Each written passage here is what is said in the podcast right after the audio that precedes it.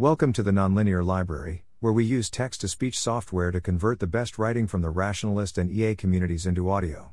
This is, Dear Self, We Need to Talk About Ambition, published by Elizabeth on August 28, 2023, on Less, Wrong. I keep seeing advice on ambition, aimed at people in college or early in their career, that would have been really bad for me at similar ages. Rather than contribute, more, to the list of people giving poorly universalized advice on ambition, I have written a letter to the one person I know my advice is right for, myself in the past. The letter Dear Past Elizabeth, Your life is, in some sense, a series of definitions of success. First, you're in early school, and success is defined for you by a handful of adults. You go where they say, do the assignments they say, when they say, and doing well means meeting the goals they set for you. Even your hippie elementary school gives you very few choices about life. You get choices in your leisure activity, but that, as they have explained to you, is leisure and thus unimportant, and there's no success or failure in it. Then you get further in school, and the authorities give you some choice over the hoops you jump through. You can choose which book you write your report on or even what classes you take, within a predetermined set. This feels like freedom, but you're in still a system someone else designed and set the win conditions for. You can fulfill a college distribution requirement with any history class at all, but you are going to take one, and the professor is the one determining if you succeeded at it. More insidiously, you'll like it. Creating your own definition of success feels scary, enacting it feels impossible. The fact that school lays out neat little hoops for you to jump through is a feature. Work, you'll be a programmer, is where things get screwy. Programming contains multiple definitions of success manager, principal, freelancing, development, testing, big tech, startup, money maxing, altruistic projects, and multiple ways to go about them. If your goals lie outside of programming altogether, art, parenting, travel, it's relatively easy to work out a way to fund it via programming while still having the time to do what you want. Not trivial, but have you seen what people in other jobs go through? With programming, it's at least possible. But you like hoops. You're comfortable with hoops. So you're going to waste years chasing down various definitions of success within programming, and by the time you give up, will be too exhausted to continue in it at all. I think you, I, should have considered just chill while I figure shit out much earlier, much more seriously. It was reasonable to give their way a try, just due to the sheer convenience if it had worked, but I should have learned faster. Eventually, you will break out of the Seattle big tech bubble, and into the overlapping bubbles of effective altruism, LessWrong, and the Bay Area startup scene. All of three of these contain a lot of people shouting be ambitious, and be independent. And because they shout it so loudly and frequently, you will think surely, now I am in a wide open world and not on a path. But you will be wrong, because be ambitious, in ways the people say this understand and respect, and be independent, in ways they think are cool and not crazy, are still hoops and still determined by other people, just one more level meta. Like the programming path, the legible independent ambition path works for some people, but not you. The things you do when pushed to think big and be independent produce incidental learning at best, but never achieve anything directly. They can't, because you made up the goals to impress other people. This becomes increasingly depressing, as you fail at your alleged goals and at your real goal of impressing people. So, what do we do then? Give up on having goals? Only by their definition. What seems to work best for us is leaning into annoyance or even anger at problems in the world, and hate fixing them. You've always hated people being wrong, and it turns out a lot of things can be defined as wrong if you have the right temperament. Women's pants have tiny pockets that won't fit my phone? Wrong. TSA eating hours of my life for no gain? Wrong. Medical grade fatigue? Wrong. People dying of preventable diseases? Extremely wrong. And wrong things are satisfying to fix. A nice facet of this approach is that you can start small and it will naturally grow over time. Pocket extenders might give you a nice efficacy high at first, but soon you've built a tolerance and are taking on bigger and bigger wrongs just to feel alive. And you have more energy for that effort because of the problems you fixed earlier. A year ago, I got really mad that people were being becoming vegan without paying any attention to nutrition and decided to do something about it. That stopped being fun like a weekend and was mostly a miserable slog. People yelled at me for doing it, which was pretty unpleasant. I was constantly on the verge of giving up, but they were so wrong I couldn't let it go. And then it ballooned into something huge. Author's note the vegan epistemic sequence isn't done yet. I kept finding one more post I needed before the big one, and eventually ran into a time consuming commitment that ate my entire July and August. I hope to wrap this up soon, and I'm confident that something will be coming in the next month, but can't rule out another five, just one more posts. The spite based path to impact and altruism is not the easiest road. Spite is a less fun emotion than hope, and makes fewer friends. But I also can't bring myself to wish I didn't have this drive, because it is my actual value system.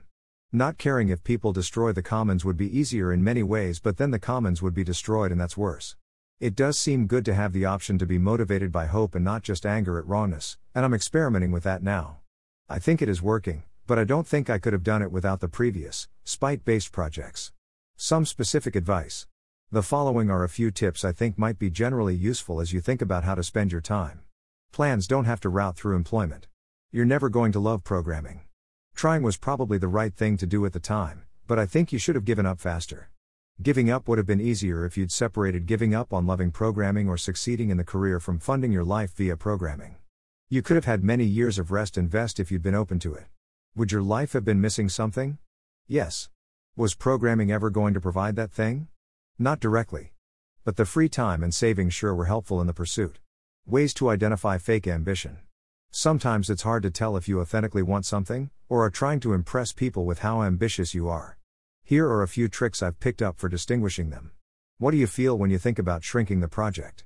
Anger, fear, or disappointment that the goal won't be accomplished equals seems like you care a lot, good sign for the project.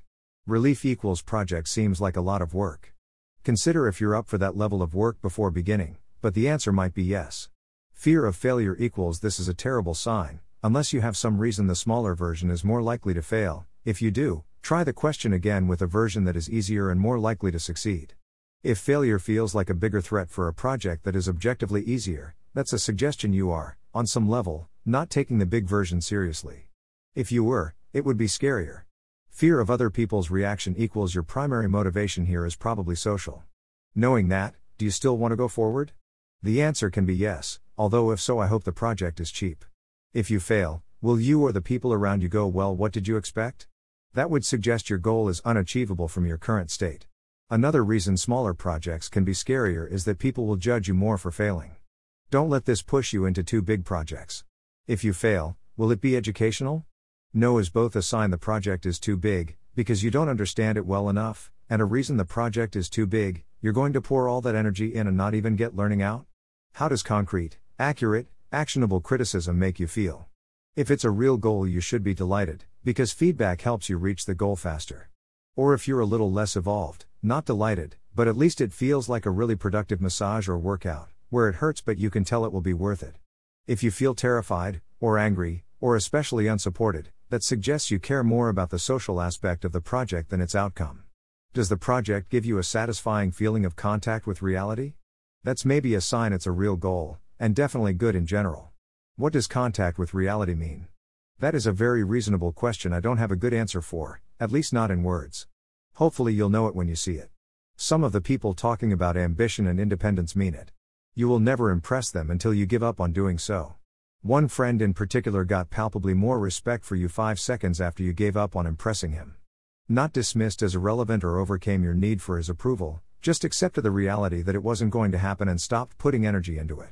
I could end this story with, and then eventually you did real things he respected a lot, but that's kind of like telling people it's fine to not worry about their weight because chilling out will cause them to lose weight. It's sometimes true, but if this is going to work, it needs to not matter. Comparison is the thief of joy until you find the right reference group. Respect from other humans is a fundamental need, and I don't want you to attempt to live without it. I just want you to have an accurate scale. Luckily, life is going to provide one for you that you can live with. I spent a lot of time in the Bay Area feeling stupid and lazy. This got worse and worse until I went to Andy's wedding in 2018. Andy, while quite ambitious in his hippie way, was about as far outside the Bay Area ambition bubble as you could get. During the reception, I had a flash of insight that I only look stupid and lazy next to the brilliant and driven people I deliberately sought out because I am smart and kind of driven, but not as much as them. Next to Andy's hippie friends, I am a titan of industry.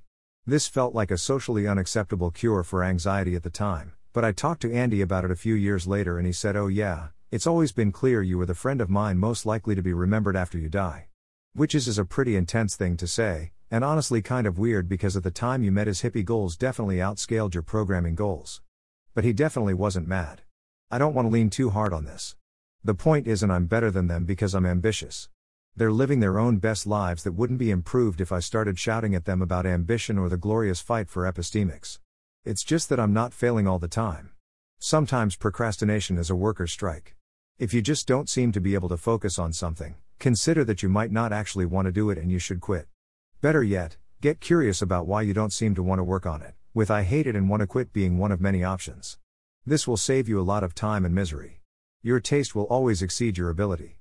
Dot which means things you make will always be disappointing relative to the image in your head. People will tell you the cure is to push through and do lots of stuff anyway, my favorites. There's definitely something to that, but I have this nagging feeling that that's only half a cure. It looks to me like stop thinking and just ship it is as much of an avoidance strategy as you can't ship things until they're perfect. Every once in a while I ask the internet, hey, how do you tell when to release subpar work and when to keep improving? And no one has ever given me a satisfactory answer. Hopefully, I'll have something for you in a few years. Conclusion You should give let other people set your success criteria a good shot. When it works, it's way easier than creating your own.